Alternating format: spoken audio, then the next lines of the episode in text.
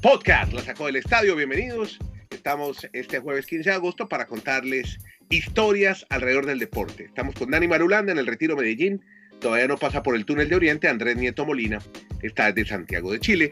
Y Dani, empecemos hablando, hombre, de fútbol otra vez, así como arrancamos ayer hablando de la Champions, de los equipos que no entraron a la serie de grupos. Hablemos de algo bien importante que pasa a este lado del mundo en el fútbol.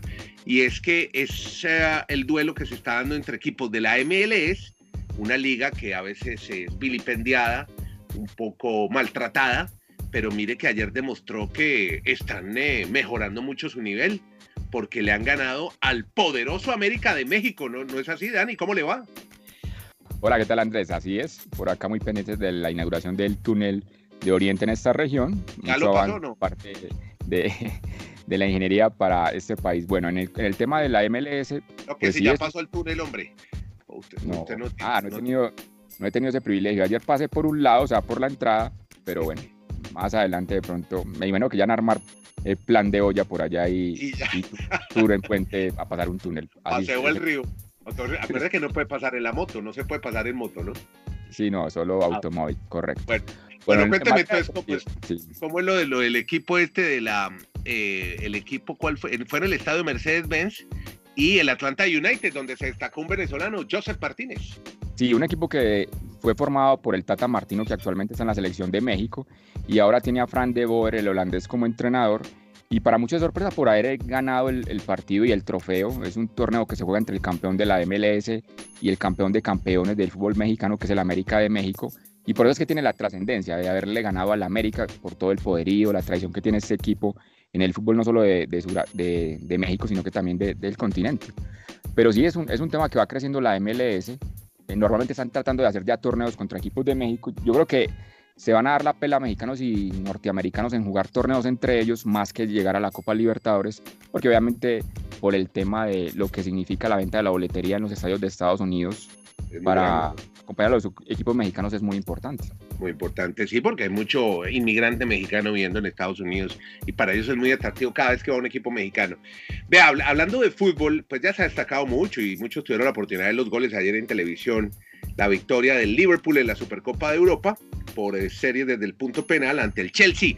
Pero hay una historia alrededor del partido, tiene que ver con el arquero, que fue la gran figura, Adrián, un arquero español que fue adquirido, Dani, hace apenas nueve días él viene a reemplazar a Allison, que se resintió de un problema físico. Eh, se lesionó el viernes y le dijeron, Adrián, usted tiene que tapar. Y lo hizo de qué forma. Eh, fue una semana, como él mismo ha dicho, muy loca, muy feliz. Él tiene 32 años, ya es un eh, arquero veterano. Deja al West Ham United, donde no jugó un solo partido de la liga de la temporada pasada. Su última aparición fue en una derrota en la Copa FA ante un humilde equipo de la AFC Wimbledon.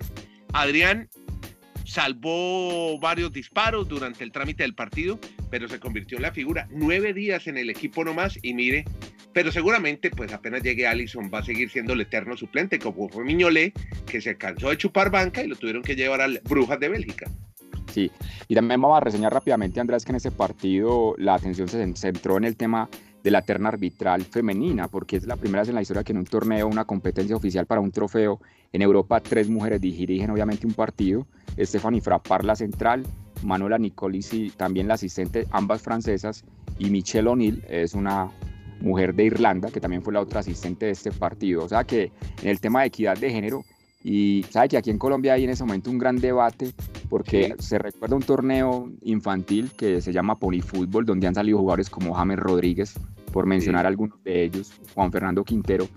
Y resulta que una niña en Bogotá jugó con un equipo de los niños durante todo el torneo, la fase eliminatoria, y presentaron una demanda o, o, una solicitud para que le permitieran jugar la fase final y resulta que le han dado la oportunidad. Entonces, eso va a ser bien complejo porque sí, es una niña jugando con niños en un torneo que más que recreativo, yo pensaría que de un punto de recreativo está muy bien, pero en un tema competitivo eso va a generar muchos interrogantes cuando se juegue esa fase final.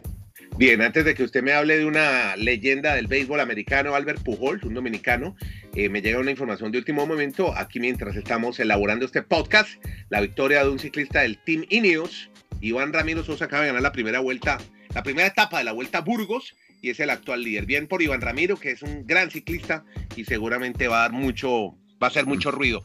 Bueno, hábleme de Albert Ah, bueno, eh, antes de, salir del ciclismo también eh, usted tiene su carrera World Tour, ¿no? Sí, la que se compite del Bissing Bank Tour, una carrera entre Holanda y Bélgica. Y hoy ha ganado precisamente un ciclista de Bélgica, Tim Wellens, y además de ganar la etapa, se convierte en el líder ahora de esta competencia World Tour. Al ganar el embalaje y por la diferencia, pues ahora se pone como líder de la competencia. ¿Y el colombiano Hodge qué? ¿Apareció por ahí? No, porque hoy, una, no, hubo una, una, escapada de tres ciclistas con ah. relativo tiempo de ventaja y allí fue donde se definió hoy el ganador de la etapa.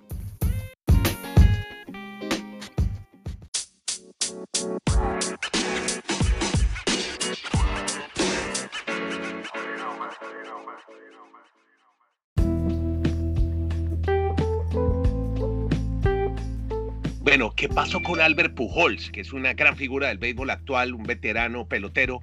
Batió un récord, así como ayer estamos mencionando varios récords en las grandes ligas. ¿Qué pasó con Pujols? Pues el día anoche llegó de parte de este dominicano al convertirse en el primer jugador no nacido en Estados Unidos con más hits en la historia de, de grandes ligas. 3.167, superando los 3.166 de Adrián Beltré. Entonces ahora Albert Pujols es, reiteramos, el jugador no nacido en Estados Unidos que más hits ha conectado en la historia de las grandes ligas.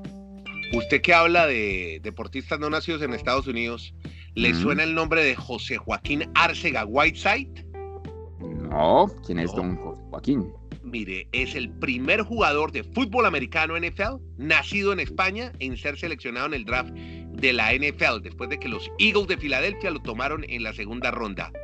Arcega Whiteside un, recibidor tiene una muy excelente genealogía atlética, como aquí nos, nos encanta contar historias del deporte. La mamá de este eh, joven es Valerie Whiteside, que tuvo varios récords en el equipo de básquetbol, era basquetbolista en la Universidad de Appalachian State. Su papá se llama Joaquín Arcega, jugó varios años en Europa. La familia Arcega Whiteside, bueno, él... Eh, ambos, eh, estamos hablando de los papás, jugaban profesionalmente en España, se fueron a Portugal cuando JJ tenía tres años. Dos de los hermanos de Joaquín también jugaron baloncesto. De hecho, estuvieron en unos Juegos Olímpicos en el año 84 representando a España. Eh, y a él le dijeron, sus papás no lo presionaron para que, jugara, para que jugara primero básquetbol. Le dijeron, oiga, ¿por qué no juega básquet? Comenzó a brillar en el atletismo en el básquetbol, está hablando del muchacho, y llegó a Estados Unidos, una vez comenzó a jugar fútbol americano, también dominó esa disciplina, así que pasó por todos los deportes JJ. Y, y bueno, Whiteside tiene tres idiomas, habla español, portugués, inglés, tiene 15 años en los Estados Unidos, aunque todavía tiene una muy fuerte relación con España. Sigue hablando con los papás casi diario, se conecta muy bien con ellos y dijo que eligió el fútbol americano en lugar del básquetbol después de que atrapó el touchdown de la victoria en un juego y dijo, lo mío es el ovoide. Oiga, es que recuerda Andrés que la NFL tuvo unas franquicias en Europa, se llamó la NFL Europa y precisamente había un equipo en Barcelona, los Dragones de Barcelona, tenían obviamente un trabajo con muchos jugadores de Estados Unidos y se generó en cierto sentido afición en España por el fútbol americano e incluso a, mí que me llamó mucho la atención y ojalá nos esté escuchando en este podcast Kenneth Garay, porque Cadena Ser, la Cadena Ser hacía una transmisión en catalán para esta región del Super Bowl y periodistas de, esta zona del mundo tuvimos la oportunidad de, verlos en un Super Bowl transmitiendo en catalán precisamente este, esa vez esa jornada del Super Bowl y generando obviamente fútbol americano para España. Vea que está bien muy conectado. Esto un saludo a toda la gente que nos oye en España en este podcast que es universal porque estamos en Spotify, que es una red mundial, una aplicación mundial donde se suele oír música, pero también hay podcast ahora y hay podcast de deportes donde contamos historias de deportes. Contemos una historia de un deporte muy interesante que es el golf.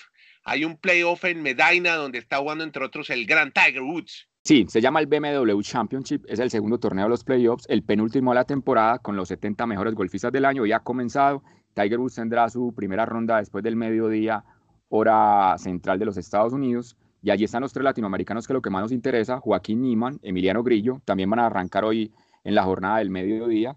Y ellos están obligados prácticamente a ganar el torneo para poder estar el próximo fin de semana en el Tour Championship, donde van a estar los 30 mejores. Y el mejor latino sí es Abraham Anser, ya está clasificado para los 30 mejores porque está entre los 8 mejores de esta temporada y él va a tener actividad hoy en la tarde, así que mañana ya con más tiempo, Andrés, vamos a comentar qué tal ha arrancado esta ronda del BMW Championship en el Illinois, en ese torneo de los playoffs de la PGA.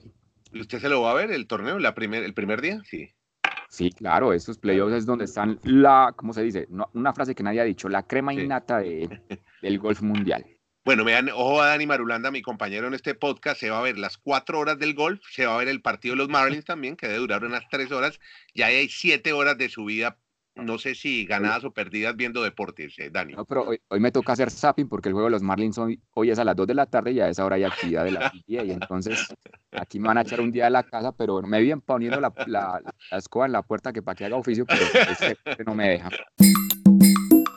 Bueno, vea, habló Stephen Curry, el de los Warriors, y le dijeron, bueno, ¿y ahora qué? ¿Su vida sin Durán qué? No, pues hombre, ah. algún día nos vamos a reunir como hicieron los del equipo del 74 para recordar lo, bacano que pasábamos, cómo nos divertimos, cómo aprendimos uno del otro.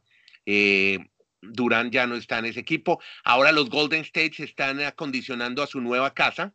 Se fueron a San Francisco, ya no están más en Oakland, están en el Chase Center y mm, recordemos que Kevin Durant se fue a los Nets de Brooklyn y le preguntaron qué se siente siendo el más viejo del equipo, porque le fueron todos los veteranos, todos los vets, y Gudala, Livingston, Quinn Cook, de Marcos Cousins, y se trajeron una cantidad de pelados, D'Angelo Russell, se trajeron a Glenn Robinson, tercero, ¿no? Ya van en el tercero. Y, y bueno, entonces dijo, pues hombre, eh, dijo, está bien, con suerte son, soy más eh, sabio, no dijo, está bien, con suerte, con más sabio que lo que mis años indican, pero a un joven en lo que puedo hacer en la cancha. Ojo con la experiencia, no, no empiece usted a molestar a los viejitos. 31 años. Pero le queda su pana, como dicen en Venezuela, le queda solo Thompson, aunque con esa lesión va a perder mucha parte de la temporada. Pero yo sí creo que la dinastía de los Warriors empieza ya a decaer y hay otras franquicias mejores armadas en el oeste para esa temporada de la NBA. Pues no sé si rematamos con lo del tenis, porque ayer hablamos mucho de Kyrgios, ah, de Chipas, y al final, ¿qué pasó con ellos que se fueron ya eliminados del torneo de Cincinnati? No, Kyrgios está loco, hermano. ¿Sabe la que hizo? Pidió permiso para ir al baño, la cámara de la transmisión lo persiguió, llegó, bueno, Kyrgios se fue, y, esperaron los tipos de seguridad que lo acompañan siempre. ¿Qué hizo el tipo? Rompió dos raquetas en el vestidor, mm, salió mm. nuevamente, y después de perder el partido, fue y lanzó un escupitajo al aire evidente que era un escupitajo que no cayó en el cuerpo del, del umpire de silla, sino que, pues, muy molesto obviamente con las decisiones, pero este tipo, no sé si es bueno o malo, a mí me parece un poco atrevido a veces, pero bueno. Vende, vende por, por, por vende por situación más extradeportiva que incluso dentro de la cancha. Y también sorpresas que se fueron Nichikori, Esberet. Uno ve el cuadro y simplemente ve a Djokovic y a Federer por un mismo lado, probablemente en una semifinal, y veremos por el otro lado alguno sorpresivo para llegar a la final de Cincinnati el fin de semana.